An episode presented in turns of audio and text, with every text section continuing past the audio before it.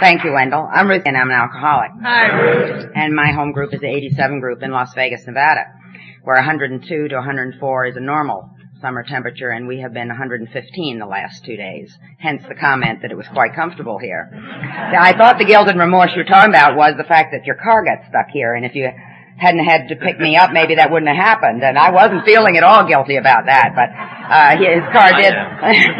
his car did get uh, uh, stuck and has been sitting here ever since we arrived. But I arrived safely.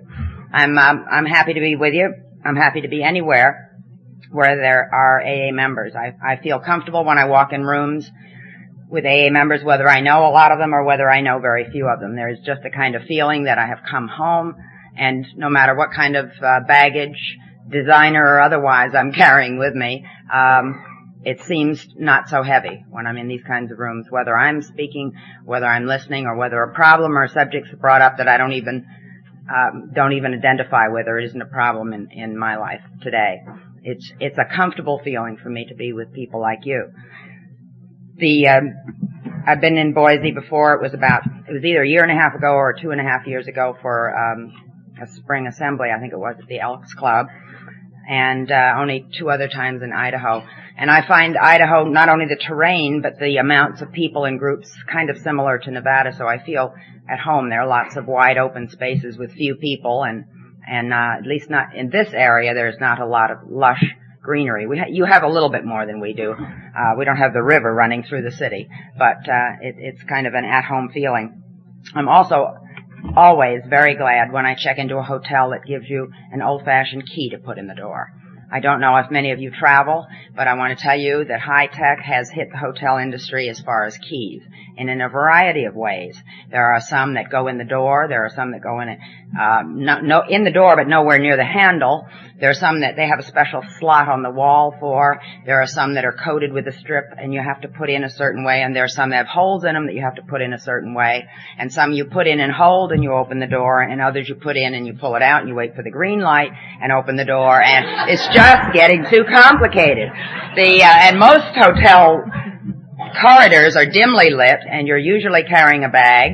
And if you are um, around my age, give or take 10 years one way or the other, you probably need glasses to find the hole. And so it means setting the bag down, pulling the glasses out, figuring out what kind of key you have, which way it goes upside down, inside out, and hoping you can get in your room. So I'm very happy that I got a regular key that I remembered how to operate at the Red Lion in Boise. Um, adventures in moving, or adventures in travel sometimes. It really is uh, um, frustrating. Sometimes the electronic ones don't work, and then you have to traipse back down and have them reprogram it or whatever special little thing they do with their uh, machine. I guess I'm uh, showing my age in the fact that I like uh, old-fashioned keys that I know what to do with.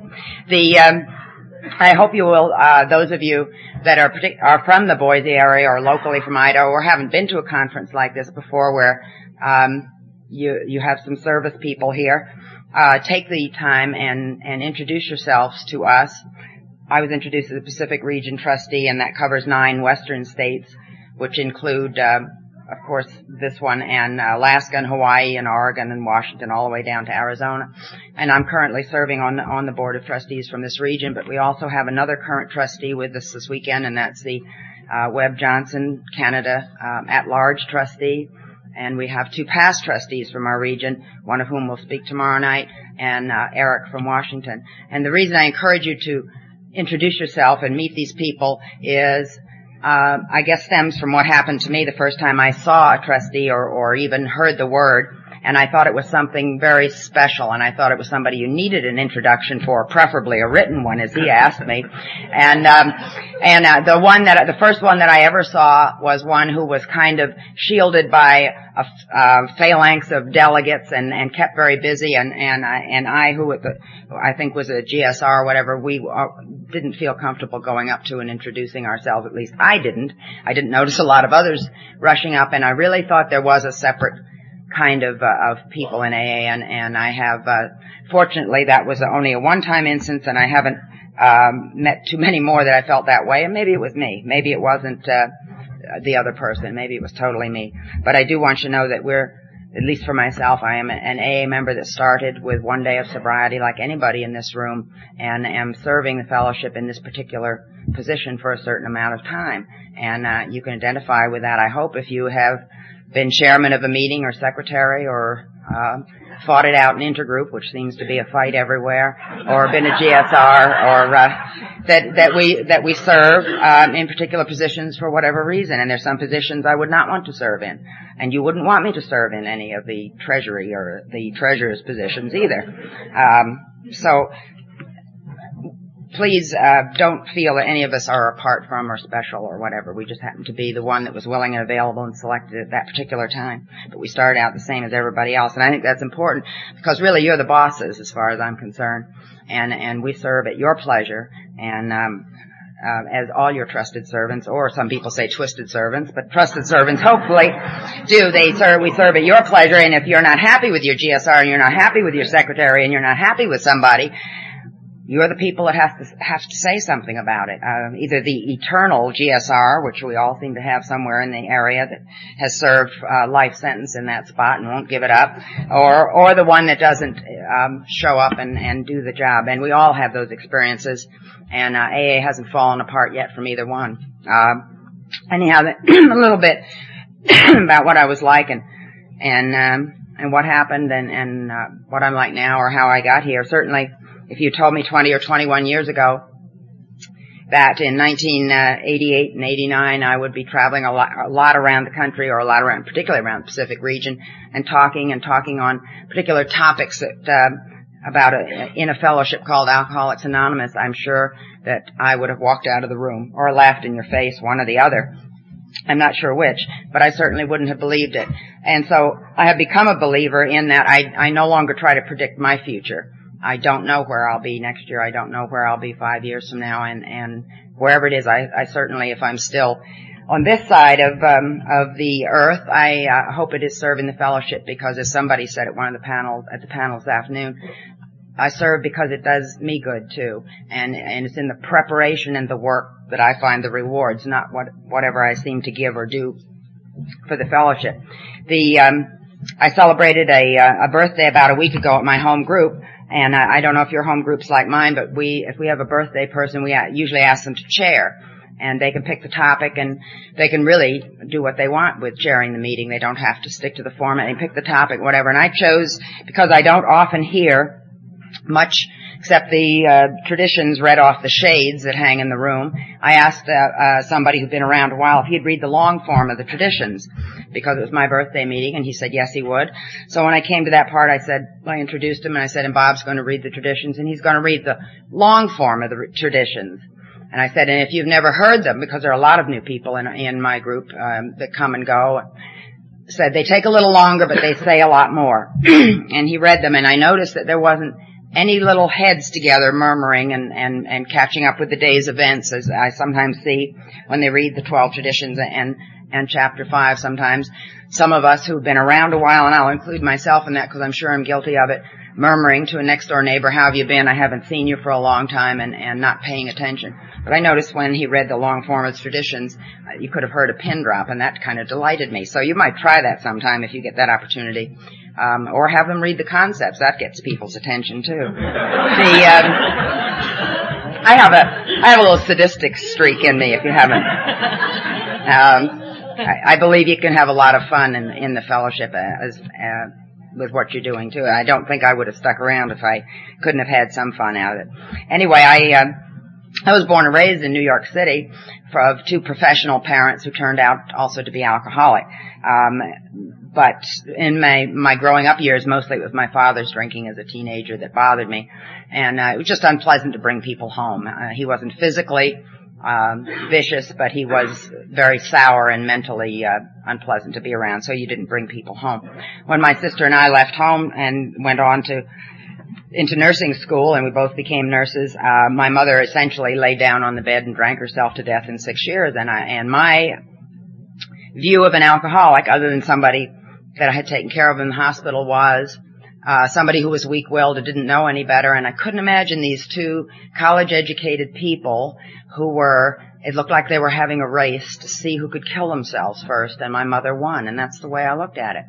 And I, um, I was so upset with her. I'd kind of gotten used to it on my father, I guess, but I was so upset with her emotionally that I really just turned her off the last few years of her life. And um, as far as I was concerned, the mother I knew was not there anymore. And about the only thing I did right the last year of her life was I did not. I finally was really becoming uh, uh, angry with her, hurt by it, bewildered, and my drinking was starting also. I was I was going to give her a piece of my mind because that was going to make me feel better. I was going to tell her just how terrible she had been all all my life and and how she tried to blame all family problems on my father's drinking and here she was on death's door way before he was and it was all her fault and and what an idiot she was and probably that's one of the few right things that I did uh when I was drinking I never got that opportunity um the last time I went home, she ended up hospitalized and died in the hospital that time, and that was the time I was going to do it. So sometimes I do believe our higher power looks after drunks and fools and keeps our mouths shut at times. Um, that would have been uh, a little bit of guilt I would have rather not tried to live with or had to get rid of, uh, and I was thankful I had kept my mouth shut.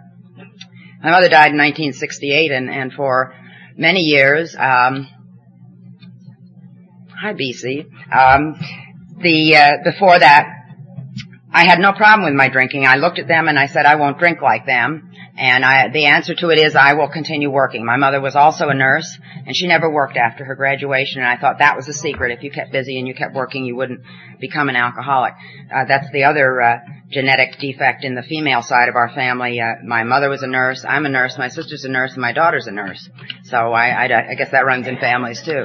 The, um, I didn't run with a crowd that were big drinkers. I was raised with a lot of Italians. There was always wine with meals. It was no big deal to have a glass or two. Nobody went to excess. If you had some pizza, you might have a beer or two, but they just weren't a drinking crowd, and so the pressure wasn't there to do it. The pressure back then was to smoke cigarettes. This is regular cigarettes, folks. Smoke cigarettes before you were given permission, because that was before the Surgeon General and everybody was telling you how bad they were. And most families said 16, 18. A few said 21 will allow you to smoke. Well, that for a teenager was like, well, I'll show you. I'll smoke when I'm 14 or wh- whatever it was before you were allowed to. And of course, I was in that group, um, and um, and picked up smoking long before the permission was uh, supposed to be forthcoming. But drinking was not a big problem.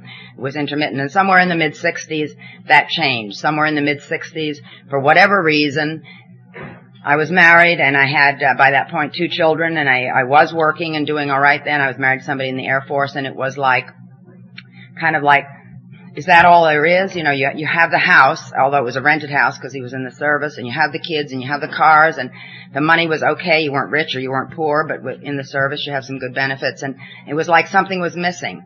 Um, and I was disappointed, and I really didn't know what I was disappointed in.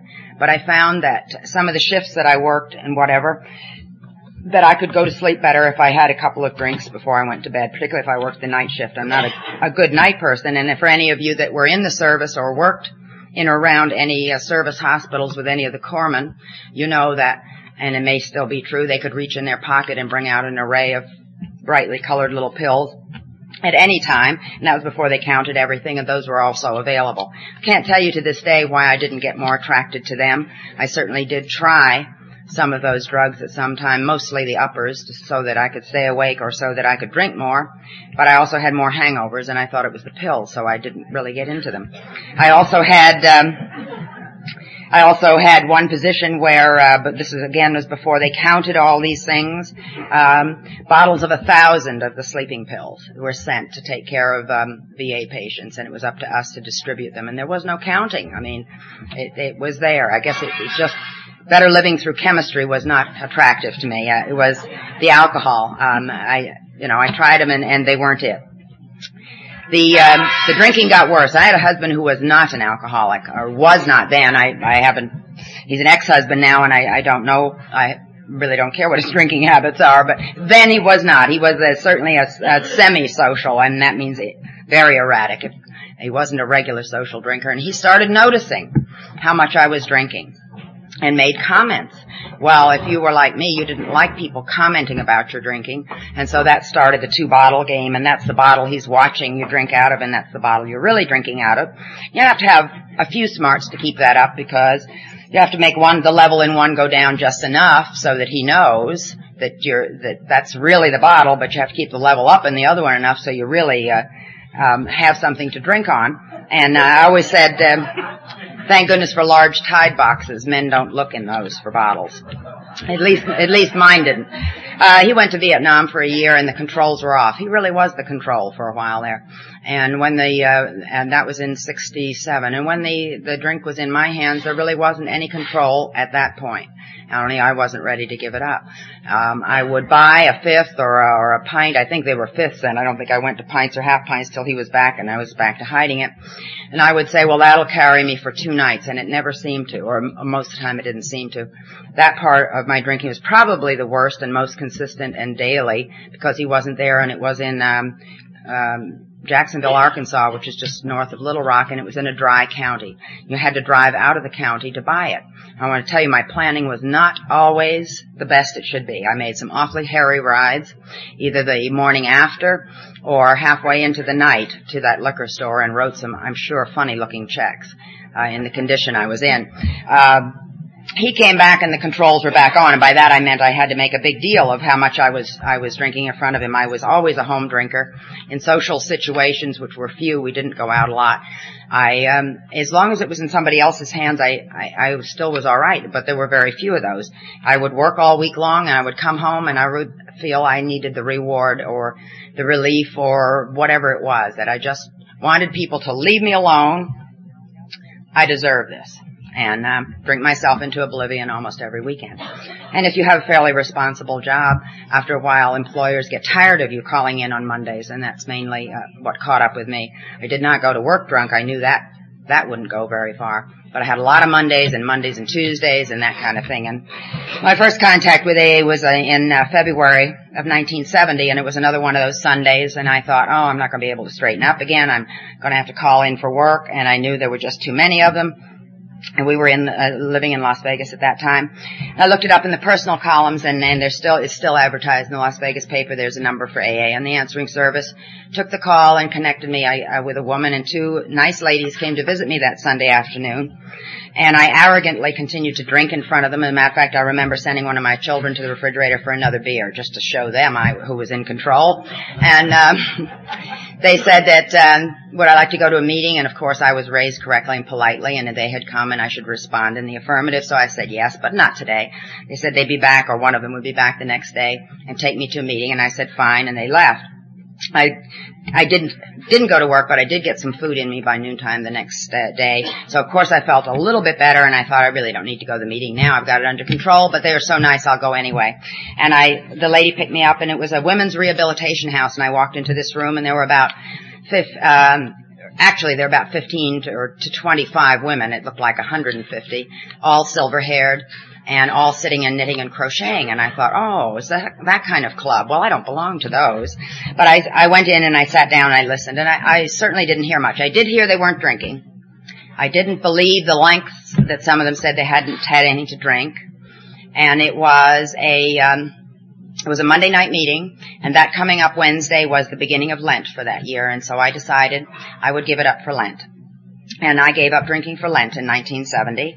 And I went to the Monday night meeting all during Lent with the nice ladies who had come to call me and didn't drink. But as you notice, I went on Monday before the actual opening of Lent. So, and Lent is 40 days. So you can imagine if your alcoholic thinking is like mine, the Monday or East, the Monday before the actual Easter, my brain was saying, you have done your 40 days. Your Lent is over. And I celebrated the end of Lent before other people that year. And I was off and running again for a few more months. Fortunately, not very long. My bottom came when I was no longer able to function in the house. I had been left with the two children and my husband was on leave and I had to call him up at home in the Midwest and admit to him that I could not stop drinking. For me, that was humiliating. It was, he came home off of leave. He was not happy either, I can assure you. Um, one of the one of those ladies who'd made the 12-step call on me had come and removed the children from the house. I was still driving intermittently at that point till he got back and took the keys away.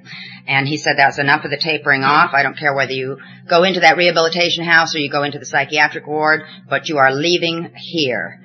And uh, at the same time, my employer said, I don't care really where you're going. If you can straighten out, we'll consider some other kind of position for you, but you are leaving here. And they both said it at the same time, and I was forced to make some kind of decisions. And I wasn't real happy about it then, but I remember I remember the feeling of somebody taking my car keys away and the feeling that he wasn't going to go get me anything more to drink other than that last six pack of beer and an employer saying, we don't want you anymore. None of those were my choices. And I remember how I felt about other people making those kinds of choices for me and I didn't like it. I, pr- I preferred making the choices. Even the wrong ones I had made, I liked making the choices. So I went into the rehabilitation house.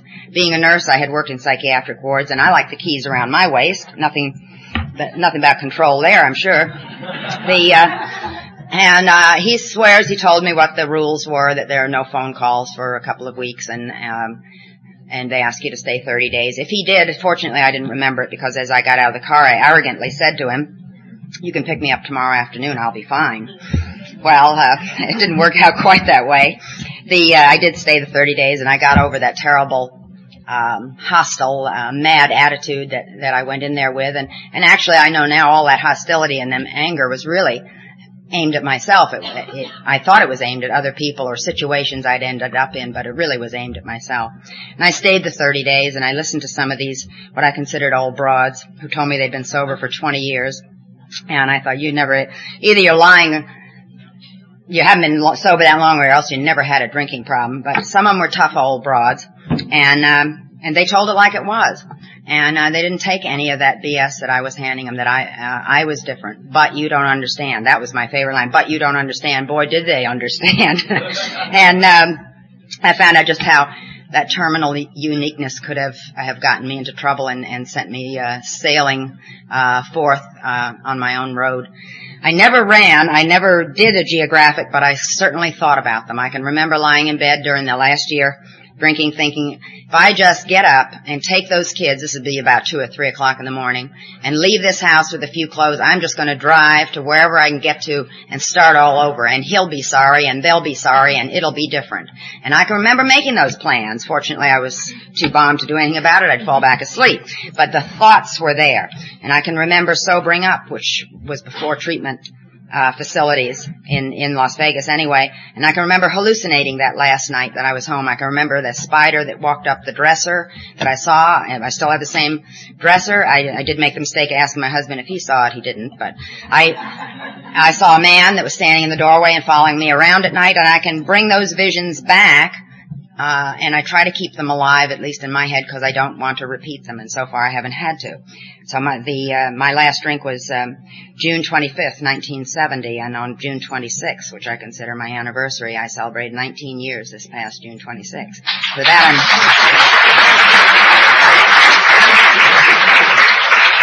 I'm etern- eternally grateful. I consider myself very lucky, um, even though my past family history certainly, I'm sure, would have assured me a, a spot in this organization or the eternal care unit. Um, I relatively had little problem and a short alcoholic drinking career, although the thinking was certainly there and the uh, and the uh, stubbornness and all that long before enough alcohol was added. I heard somebody explain it as they felt like they were a freeze-dried alcoholic. It was just a matter of adding enough alcohol until they fully blossomed, and, and I thought that's a good way to. Since I, I didn't don't feel I was alcoholic from the very first drink or didn't didn't get into trouble. I was kind of like a freeze dried when you had to add a certain amount of liquid and then it bloomed fine. So uh, I feel uh, particularly fortunate to have been sober that long, and, and it just doesn't it doesn't seem possible looking back. And when I was new in AA, it didn't seem possible looking forward. First lady who I heard celebrated 20 year, like I told you, I just kind of turned her off. So if you if that's unbelievable to you and you don't believe it, that's fine with me. I know where you're at. I was there, and I, I wanted her 20 years right away, even though I didn't believe her. And I, I uh, I'm working toward it, or whatever you're working toward, and I got it just like you'll get it, and that's one day at a time. Um, and that's that's all we can have. I learned a lot of things in AA other than the fact that oh, maybe I had this little drinking problem that people were unhappy with, which is about the attitude I went in with. and I really had a hard time with that, my life being unmanageable. The fact that my husband and employer didn't want me around anymore, didn't want me driving, didn't enter my mind that maybe this was part of the unmanageability. the first about 11 months of my sobriety was pretty good. I was on a pink cloud. It was like, oh, this is fun and, and let's help and let's, uh, I ran a few errands and I was very active with the meetings in Las Vegas, particularly around this house where I'd sobered up. I didn't work for about five months and so I was, went to lots and lots of meetings, particularly step meetings early on. And I, I just thought it was real simple. You stay sober and, and, and, and it's fun kind of thing. Uh, fortunately, I guess our higher power lets us know when we're ready to, to take some of the, um, the bad news or the hard things we have to work on. And apparently I wasn't ready the first year. I needed a little floating time. The, uh, at 11 months sober, my husband said he thought he'd like a divorce. It really wasn't all that great whether I was drinking or sober. And that was kind of a crusher. I thought I'd straighten up pretty good. The, um, so he went, uh, off overseas again and I stayed in Las Vegas and we proceeded to, uh, to get a divorce. And that really is all right because we, uh, we're very different people and, although we've been married 11 years and and uh, I don't consider the whole marriage by any means a mistake. Uh, there was a communication problem from the beginning. We're very good friends now, and and um, unfortunately, I think I got the better end of the deal than he did, and I ended up in AA. So uh, sometimes things work strangely, but in any case, some of the first few character defects that I was able to uh, have illustrated for me Um, were during this divorce, and it was in splitting up what what proceeds we had, which really weren't much. But he did have some savings bonds through the, the payroll deduction system, as many of the service people did. He was going to get them, and they were in the house, and I was collecting them by serial number to send them to him. And I found gaps in some of the serial numbers. Well, I was a blackout drinker, so I really couldn't honestly say whether I'd taken them and tried to cash them but I couldn't find them. Uh, he he was a left-hander or is a left-hander. I certainly would. I don't think even in my wildest drunken dreams would have tried to imitate his backward slanted left-handed Jagosinski. I mean, Jagosinski's hard enough without doing it backwards and left-handed. Um, and so I finally wrote to him and I said, um, I just can't find them. I'll keep looking, and, and when I find them, I'll send them to you. So he didn't think I was stealing them. He wrote back and he said, "Oh, don't worry about those." He said, every now and then, once or twice a year, he said, I had to take some and cash them because you were so tight with the household money, I couldn't buy you a birthday present or a Christmas present. Wasn't I a delight to live with? Mm. that was one of the first little spiritual experiences about discovering your character defects. I had another one one time in an A meeting. If you think you need a character defect to work on sometime, ask a group that knows you well a question and you'll find somebody there that'll answer it for you. They were talking about sponsorship at this meeting. I probably was sober three, two, three, four years somewhere there. And it was a women's group and I, I, people were talking about 10, 12, 15 people they were sponsoring or five or six or however many. Anything more than one was more than I had ever sponsored. And I, my, uh, uh, all-knowing way said, not all-knowing, but in my, uh, again, probably still arrogant way said, I don't know why, but I've never had many people ask me to sponsor them. I found out why that night, and um, you can too if you have that problem, and ask your home group. And uh, this uh, this lady was only too happy to tell me, not only during the meeting, but after the meeting, why people didn't approach me. And it was because of my, of my arrogant attitude and the vibes that I sent out that said, don't come near me. And I have all the answers. She said, you sound like so authoritarian when you talk that nobody wants to question you. And I, uh, I took all that kind of in and I thought about it for a long while and, and I had to, I had to agree with her. I had to, to, and she said, you, you look so stern all the time that nobody wants to come near you. They're not going to ask you to sponsor them unless they're sick. So, so I, I realized that the one or two that had asked me were exactly like me. They, they projected this kind of stern, um, reserved, um, face and they answered questions with a certain kind of authority that made you, you know, you talk to people or give you an answer and you really don't want to question any farther. It's like, that's the answer, fella, accept it or not. And I, and I guess we had those kinds of things. So I have worked. I did start to work on some of those character defects about not looking like I was so stern. And I, I know those were phony outsides that I had built to protect me from anybody getting to know me very closely. And I can still put that on in situations where I need it. Fortunately, I don't, I, I rarely have ever need it in, in and around AA people, but in the business world once in a while it's, it's convenient. The, um, um, I wasn't, you know, I wasn't born with a smile on my face, so I had to work sometimes, and I still do when I'm walking around thinking, um, Am I look? I can tell by how people respond to me on the street. If people nod their head or give you a little smile, I know I'm doing pretty good. If they just stare blankly at me, I know I've got that old face on again. um, so I do work on that. I, and I have made an effort to let people know that it is okay to get close to me. That um, my insides are a lot better now. They're not certainly 100 percent, and and hopefully they never will be, because then I'll think again that I have all the answers. But uh, and I don't have all the answers. Um, I sometimes know what direction I can point you in or I can go in to get the answer because I've had a lot of education in the last few years in AA.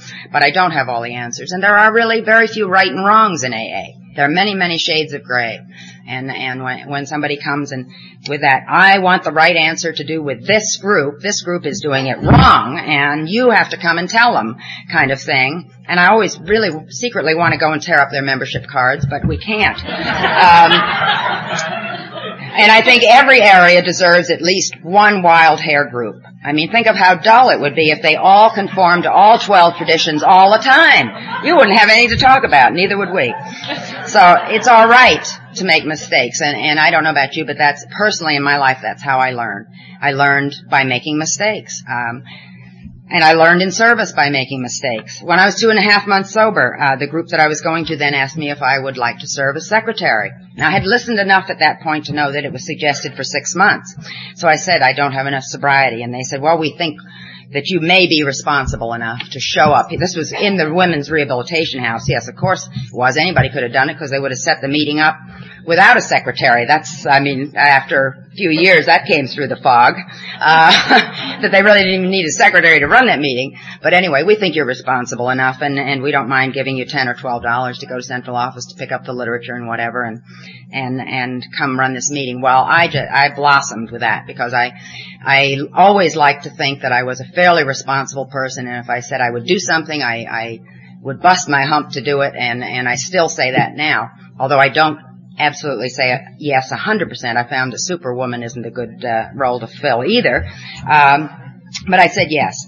And I enjoyed it. I enjoyed beginning to pay back a little bit of what I had gotten from AA. I enjoyed the responsibility of having to show up and uh, and make the coffee and clean up afterward. And uh, that was back in the uh, the pre styrofoam days when you had actual mugs or cups to wash and and so it was a setup and a cleanup job it wasn't just push a button and the coffee makes itself and everybody throws their cups away and empties their own ashtrays um I enjoyed it. And then I went back to work and I couldn't do that because it was a daytime uh, meeting and so I switched to secretary of an evening meeting. And from then um I really, I thrived on that kind of thing and I found, I realized later on looking back at them, it was because what I got from it, not what I did for the group or whatever I thought I was doing for the group, it was what I received out of it. And I think now, you know, we hear about these democratic elections that we have for secretaries and chairmen and intergroup reps and sometimes even GSRs. You know, you're it. Nominations closed, end of, end of, uh, of election kind of thing, and then at, at some of those positions, and then you get to some of the the committee or the area positions, like your delegate and your alternate delegate and your chairperson and your treasurer and secretary, and frequently you have three or four or five people willing to fill those. What happened from the time they were secretary or chairman or intergroup person when they were dragged in kicking and screaming and appointed to, to make them change to be willing to serve at that level. And I've thought about that for a while because I, I think we see it frequently in, in some areas. Why do people are so reluctant to get in and it's politics and you have to almost appoint them and, and whatever. And once they've gotten their feet wet for two, three positions, whatever it is, they want to stay active. What am I going to do now? I hear with people who are going to rotate. And I, I think, at least for me, the answer is because I found by serving in any of those positions that it was myself that benefited. And I wanted more of that benefit. So it really is a selfish reason. It isn't the prestige of saying, I'm the DCM or I'm the area delegate so much. That may be nice and has its own, you know, side rewards. But really, when it's done, the person who has benefited the most, somebody else comes along and pretty soon your name is forgotten but the, the inside benefits don't ever leave. At least they have never left me. And I think that's why the change maybe from dragging kicking and screaming and appointing them and railroading them to the to the possibility. If you get that and are willing to keep going and and be available and uh, willing to serve in those positions, and I've tried to be willing and available to serve in most positions that I thought I could do. Like I said, you wouldn't want me as your treasurer, and I haven't offered to do that one either. But uh, and I think that's all right to recognize that some people have some talents in one area. There are people that work in a hospital and institutions or on the treatment facility committees or, or they work with CPC, the cooperation with the professional community or public information. I, I like the public information thing. There's some of those that are just, I, I just don't have the interest in and there are others that I really do have the interest in. And I think that's okay. There's so many of us. You know, it's okay to recognize what your good talents are and use them in AA. And um, surely, if you stick around long enough, you'll have an opportunity to even work on some of the not so good ones. The um, uh, although you certainly don't have to serve in a position that you don't want, but if you just make yourself willing and available, if it's possible, wherever you are in in your sobriety and and and work and family responsibilities, it isn't your choice if you're elected. It's generally the the group's choice or the area's choice, or if you come out of the hat, it's even a higher choice than that. And if it isn't to be, it won't be. And, and you can learn, at least I learned from some of those too. Um, you'd be amazed what would happen. Just being willing and available. I watched uh, one lady in Hawaii who for, lived there for 28 years, and every time that would be 14 elections, she's been willing, available to stand for any area office and never been elected, never come out of the hat. For 14 elections or 28 years, she was elected alternate delegate two years ago. So you never know. You never know. There was an example of somebody willing and available and not expecting anything. That that to me was great rather than the person who who thinks somebody has said, "Oh, you'll be the next you know what." And and uh, and put on a campaign. I don't think that's what AA is about. And I like to hear people stand for these positions, not run for them. Um, but there are unfortunately people who do run, and I guess we need the good and the bad examples. At least I do. Uh, it's taught me what not to do. It's helped me learn what not to do. So I told you about a couple of those little defects that were in, um, so nicely presented to me to work on. There have been others along the way that I have um, discovered.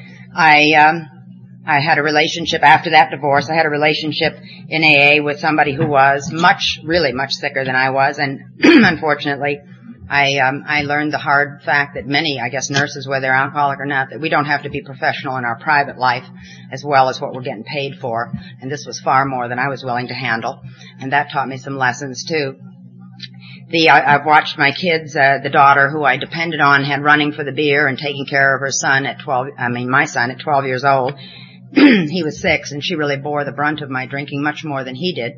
At least she was aware of it more. Um, I've seen our relationship uh, come together because uh, she was conceived and born at a time when she really wasn't wanted, and I uh, was not married. With the first marriage, I got pregnant and, and had to get married. There weren't options back then, and I never really felt close to her, and I had trouble touching her, and I I felt guilty about that, and I had a mother who told me I was um, a um, well, unnatural was one of the words she used. I can't remember. Uh, a cruel and unnatural mother, she called me at one time. And that stuck in my mind. That was mainly because I wanted to work and didn't take care of my daughter.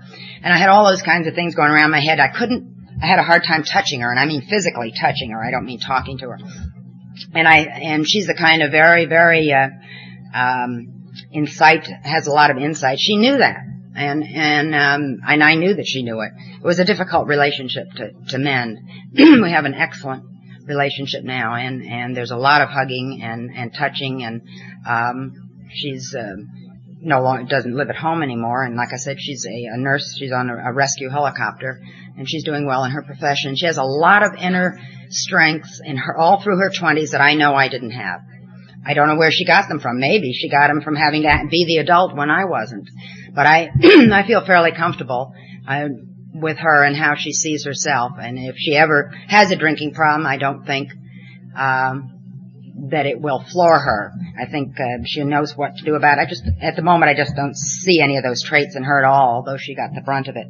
The um, but it was a difficult relationship, and I'm and I'm certainly glad it's mended now. She's uh, uh, almost 31, and um, that's hard to believe too. Um, she hated turning 30, and I I just loved rubbing it in. And uh, she'll turn 31 next week, and she called me in a panic two weeks ago and said, Mom, I have terrible news. And uh, I said, what? She said, I found my first gray hair. I said, oh my God, before you're 31. and uh, so we have a good relationship now. She lives, she has a fiance and, um, and uh, they celebrate the anniversary of their engagement. It's going on four years now, so they have a good relationship. My son, however, who is now 25 years old, I see some of those family traits, not the nursing ones either. And um, raising him without a father was a little tougher than uh, than she turned out. He does not have the inner resources she did, or the discipline. He was not a reader, and it was is not the kind that to entertain himself. He wanted the entertainment from externally, and I can guarantee you in Las Vegas that even in high school and junior high school, there's plenty of entertainment on the sidewalks and opportunities for extracurricular activities. And he was missing many many times at school. Uh, he was skipping and we had rotating F's on the report card. You know, Jimmy, bring this up. Okay. But he'd bring that up and another one would go down. He was picked up for possession a couple times. It just seemed like every time out my mouth I was saying no to him. Probably because he's very much like I am. He's very stubborn. He would live for the moment. Uh, money burns a hole in his pocket and and it just was no all the time. And so finally, I made amends to my ex-husband, and I sent him his problem 15-year-old. And um, he had just gotten remarried to somebody quite a bit younger, and where they were back in England and living in a very small town in. Uh, north, about 90 miles north of London. I can guarantee you that the town of Leiston, if you've ever heard of it, in Suffolk County, England, does not have the evening and nighttime activities that Las Vegas does. And uh, he did get his head uh, turned around, and he finished high school and, and got into some sports and and did graduate. And he came back and uh, he tried to live on the off the fat of the land a little while, and we talked about the benefits of entering the service. And so he did go into the Navy for three years and see the world. And uh, he's this he's been out now for three years he's had some problems and uh, he certainly has a different personality when he has too much to drink. He also was born with a ptosis of one eyelid, which is a slightly droopy eyelid. It's been corrected twice as a child, but it's still there. When he's very tired, it droops. When he's had anything more than one drink, it droops. When he's had anything other than a regular cigarette to smoke, it droops. There is no getting around with this fellow. He is nailed. The um, but the thinking is there, and the two accidents he's had so far on a motorcycle have been alcohol related, although he would deny it to this day. That uh, the reason he laid his uh, motorcycle on its side in California when he was stationed on the Enterprise up in Oakland was um, coming off a freeway. Well, how fast were you going, Jim? 45. Well, that didn't sound too bad. What was the speed zone? 15. 15? He said, well, the dumb highway um, department in California made this elbow. They didn't have to make an elbow. They could have made a straight off ramp and it wouldn't have happened. Now I understand that kind of thinking. It wasn't his fault. It was the California uh, Department of Highways that made the off ramp wrong. So maybe I detect a little a little bit of it there. He certainly knows a lot more about AA at his age than I did um, when I was 25. Uh, he's been to some of the the, birthday. Uh, celebrations um, that my groups had for me. None recently, but I guess one about uh, one or two years ago. But it's an open subject, and so if he has a problem, hopefully um, he will know where to go. But I'm sure he, he's still too young and too healthy, and he bounces back too fast now uh, for it to really be a problem. And he is uh, working. I see it there, though. My sister, I told you, is also a, a nurse and an alcoholic. She's had a lot of problems, and I, I hope by now she has um, maybe six months again, uh, and she's had as much as two years, and and um, then not, and she's had some problems with some other some of the other drugs, and being a nurse legally, sometimes doctors would give you large amounts of, of drugs, and um, she got addicted to some of them, and it's very difficult to to help a relative. At least I find that it's very difficult. So I don't say much there. If she asks, I say something. But she has she lives in Florida and she has a group and she has a sponsor. And all the years that I, when she had problems, it was very difficult for me not to say, "Are you going to AA? How often are you going to AA? What does your sponsor say? And are you reading the big book? And have you had a drink? And you know, all that kind of thing." But I didn't because I knew that wouldn't help, especially since I'm the older sister, and and uh, and that would create some problems if um, if your story or the the way you came to AA isn't anything similar to mine, that's fine. There's all kinds of us here, and if even if your recovery hasn't been very much, and if you haven't had any opportunity to work on your character defects, um, hopefully you will have. I had, um, this last winter I had a, a terrible non-spiritual awakening for myself in that I allowed somebody that I work with, not an AA member, to, to continue to annoy me to the point where I was in a rage and I was actually shaking and hyperventilating and I had uh, murder on my mind and hate in my heart for sure. The um, and revenge was the name of the game. And I, my head told me that this was wrong. My head told me this is not the way to handle it, and yet I could not assimilate that. I had this. It, it had. Uh, I'd let it build to that extent, and I have to say that I let it build because I have known this person, worked with him for 11 years. He has not changed in 11 years. Uh, he is still irresponsible. And I had to put up with it for 11 years and we just got to the point where he pushed a button and I responded. And he was pushing a button for, I mean, he admitted that he liked to push the buttons and, uh, he got a response. Um, and so we had a, um, a confrontation and it wasn't resolved very well. And a matter of fact, he said it still isn't resolved very well. And I had a smaller episode about it uh, about a week ago with it. But it lets me know that I'm still human. There isn't any perfection. And sometimes when you think you have everything under control, you will have something put in your life to remind you that you never have everything under control. And that, uh, for me anyway, it's dangerous to try and slip back into that mode of thinking my life is manageable again, just because things seem to be going all right when some of those things happen, as uncomfortable as they are when I'm going through them, or even close to them, I find that when I get on the other side of it, if I have done the footwork that I should, I am far more comfortable.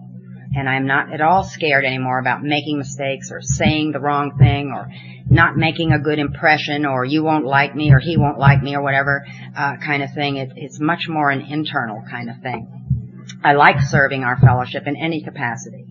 If you haven't served in one capacity or another, whether it's secretary or a local roundup or convention committee, try it. It may not be your bag, but try it because you can get incredible rewards. For anybody who hasn't read, I think one of our most underread books is AA Comes of Age, which tells a history, the early history of our fellowship. And the, it's really miraculous that we're here and still growing 50 years later. And, and, and worldwide, I mean, already behind, we're behind the Iron Curtain already. I don't know where else there is to go. I guess the moon if there's some people there. It's amazing. And all because of you and I having a drinking problem and wanting to do something about it. And there's still plenty of work in our own backyard. there's still only about 10% of us alcoholics that, that achieve, that get the message and, and, and get into sobriety with any length. Um, so there's still a lot of work here.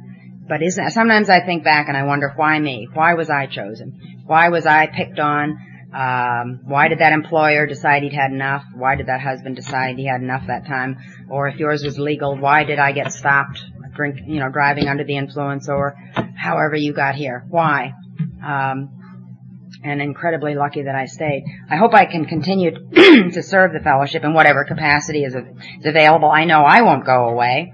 Um, whether it's on a local level or whether it's on a um, more than local level. And I've also been able to recover in other areas of my life. I never gave anything back to my profession as far as um, nursing and, and recovery. And I have um, I'm now um, a co-owner and administrator of my own home health program, something I wouldn't have thought of doing. Uh, in my previous life, I wouldn't have had the, the confidence or, or been willing to take that kind of risk and I have um, offered some services in the in the nursing profession to some of the uh, um, I don't want to say disabled nurses. I can't think what Nevada calls them, but anyway, the the nurses that get into trouble with either drugs or alcohol, not not necessarily through AA. So I can pay back a little uh, little bit in there. Uh, there's just so many things that can happen, even if you don't do any of those things. Uh, if it's just in your own life, in your own personal and business life that you can't imagine. At least I could never have imagined where I would be. The um, the state of Nevada has been very good to me, not only AA wise but professionally too. And a lot of it, both in and out of AA, has just because I was willing and available when somebody asked. And um, and things have happened. Try it. I um, it's it's been a joy to be with you again. Like I said, I just I feel comfortable and I feel at ease and uh, the headache that I had in Las Vegas thinking of my uh, friend that's the burr under my skin left the minute I took off, as I knew it would, and I haven't had any indigestion either. The um, it's nice to just get away and to be with my kind of people, and I hope that I um, can continue to serve you in whatever capacity, and I hope that you try serving us too, because it really is rewarding. Thank you.